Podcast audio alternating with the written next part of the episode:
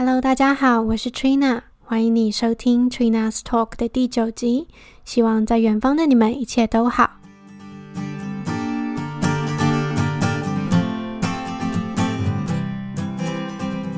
我在英国待的这些年呢，很常被问到的一个问题是：英国有没有种族歧视？那种族歧视的状况到底严不严重？我想这是一个很多海外人士都会被问到的一个问题。加上前阵子疫情刚爆发时，我的家人朋友们其实也有点担心，因为有些台湾媒体有报道在英国发生的种族歧视的案件。但我必须说，会到暴力纠纷的案件其实算蛮少数的，顶多有时候就是会遇到一些路人，大部分是醉汉啦，他们的态度比较不友善啊，或者是店员讲话比较没有耐心。但我不觉得他们是针对种族，因为有时候出言不逊或挑衅别人，真的就蛮随机的，所以我觉得这不太算是种族歧视的一环。有些人可能就是他们那一天过得比较没有那么顺心，而且就是每个种族都有可能会有排米亚嘛。平心而论，种族歧视是存在的，不只存在于英国，它存在于每个国家，包含台湾。最主观直接的一个标准就是外观，因为我们通常都是先从外观判断一个人。我觉得人都会好奇，甚至注目一个跟自己种族五官长得不太一样、肤色不一样的人，尤其是在一些比较不是大都市、种族成分比较单一的地方。而像在伦敦这样的国际大都会，种族复杂程度是很高的。我常常跟我朋友开玩笑说，你在这里的路上不小心撞到一个白人，他都不见得是英国人。而就算你撞到一个肤色较黑的人，他也不见得不是英国人。根据官方数字，伦敦是整个英国最种族多元的城市，有四十 percent 的人是非白人种族，而这四十 percent 里面混杂了 Black、Asian、Mixed、Other Ethnic Group。所以可以说，你在伦敦会收到的注目礼就相对比较少，因为种族非常多元的关系，所以大家都很习以为常。你在路上遇到的就是来自世界各地的人。以我自己的经验来说，我在英国的这些年里，我并没有因为身为亚洲人而被言语或肢体羞辱。但是在我的上一份工作，我有感受到自己因为非母语人士的关系而被放大检视。整体来说，我觉得伦敦对非白人种族的人的友善度是有逐年改善的。我在第四集讲伦敦样貌名声系列时有提到。我其实，在十六岁那年，也就是距今大概八九年前的时候，就已经有来过伦敦。那当时的感受跟现在其实差蛮多的。我自己的看法是，如果你是一个英语表达能力还没有很好的人，在八年前被歧视对待的可能性比较高，那在现在的可能性就稍微低了一点。一方面也是因为有越来越多不同种族的人来到英国。另一方面是现在的商店，尤其是在伦敦的，很常看到有会讲他国语言的店员。可想而知，英国人对多元种族的接受度是有明显提高的。那在职场方面，根据政府数据，从两千零四年到两千一八年，非白人种族被聘用的比例从五十八 percent 提高到了六十五 percent。纵观生活与工作层面，我觉得现在的英国肯定是比以前还要更包容。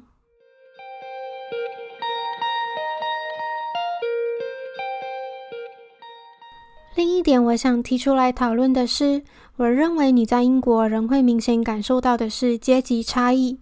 虽然现在都已经是二十一世纪了，照理来说，阶级制度应该平坦了不少。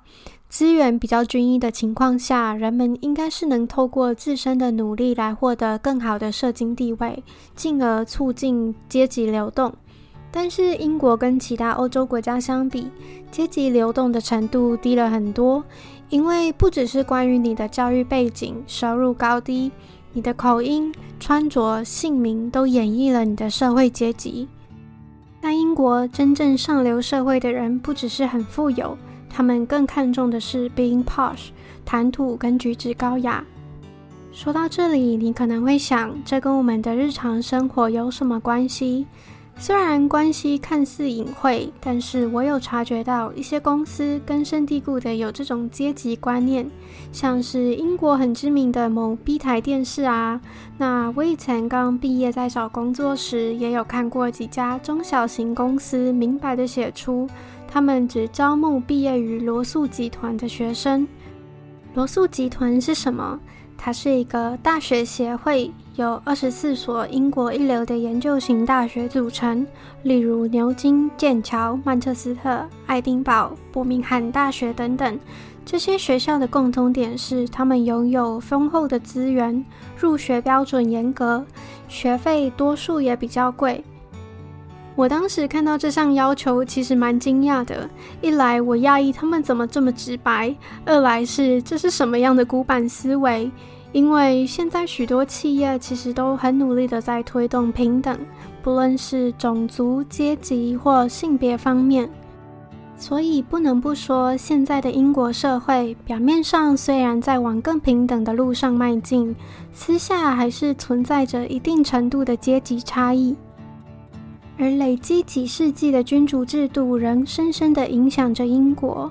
即使英国女王现在统而不治，她手上拥有的权力远比我们想的大。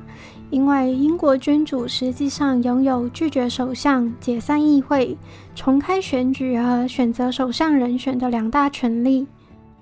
所以，我觉得王室的存在本身就代表着一种阶级制度的实现。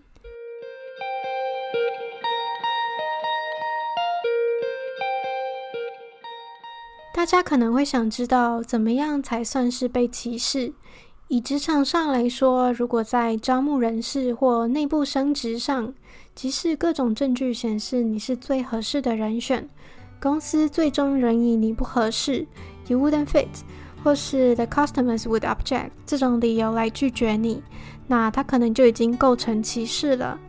比较少人知道的是，如果一间公司拒绝给你 offer，因为他知道你的伴侣是来自其他种族，那这就算是一种歧视。另一个例子是生活上的，假设今天我跟一群亚洲朋友去夜店玩，保全不让我们进去店里，理由是因为人数已经满了，同时却让另一群白人进去。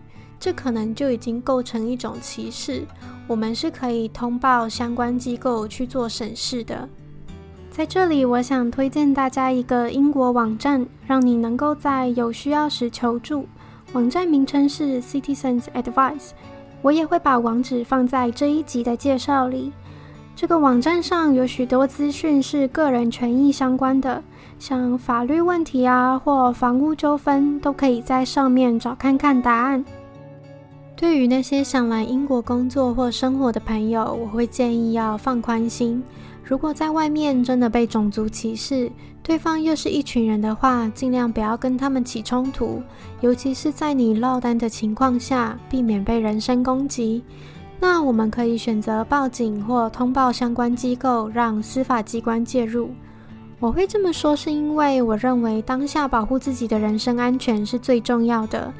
因为即使这发生在市区人很多的地方，我们不知道群众是会选择漠视还是帮助你，但也不代表我们就要忍气吞声，什么都不做。在伦敦生活的三年以来，不知道是我神经比较大条的关系，我注意到的对我个人的种族歧视其实蛮少的。很多时候，我认为只是一些礼貌上的问题。我也没有被直白的讲过，因为我是亚洲人就被差别待遇。唯一要说的是，我认为欧盟人士在英国还是比较吃香的。即使现在英国要脱欧了，这些已经在英国居留或工作的欧盟人士，他们在某些情况还是有特殊待遇。例如，我跟我老公在申请同一间银行的同一张信用卡时，论财务状况，我是比较有优势的那一方，但是我要提供给他们的资料就比我老公多，被审核的时间比较久，最终他的额度甚至还比我高四倍。嗯，要说这是一种种族歧视吗？我觉得也不一定。但是不可否认的，欧盟人士这个身份带来了很多便利。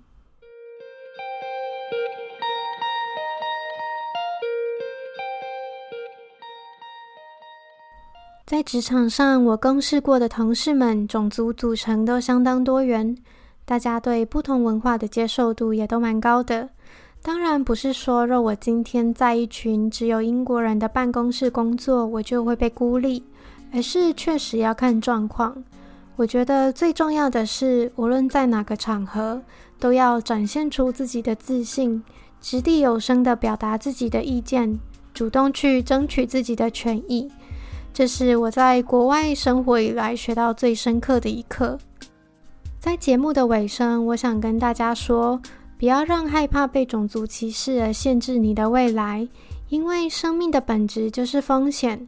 无论在哪里，都有可能失败、被嘲笑，又或是成功，找出你的另一片天。有没有什么事情是你一直想去做的呢？趁着年纪还轻时，去尝试任何的可能吧。那我也想借机跟大家推荐一本书，叫做《你最大的敌人一直都是自己》，作者是何全峰。这本书我其实看完好一段时间了。那有一个很有趣的故事是，这本书我是在博客来上面买的。那当初是寄到台湾的家里，我妈妈她就有一天传了讯息跟我说。诶，这本书很好看诶，就是你买的那个叫什么？你最大的敌人一直都是自己。然后我就跟他说：“你为什么要打开我的包裹？”Anyway，这本书它值得阅读，所以你有兴趣的话，可以先去试读看看。节目的最后好像有点太正面了，不过愿大家都能够做个良善的人。谢谢你今天的收听，我是 Trina，我们下次见，拜拜。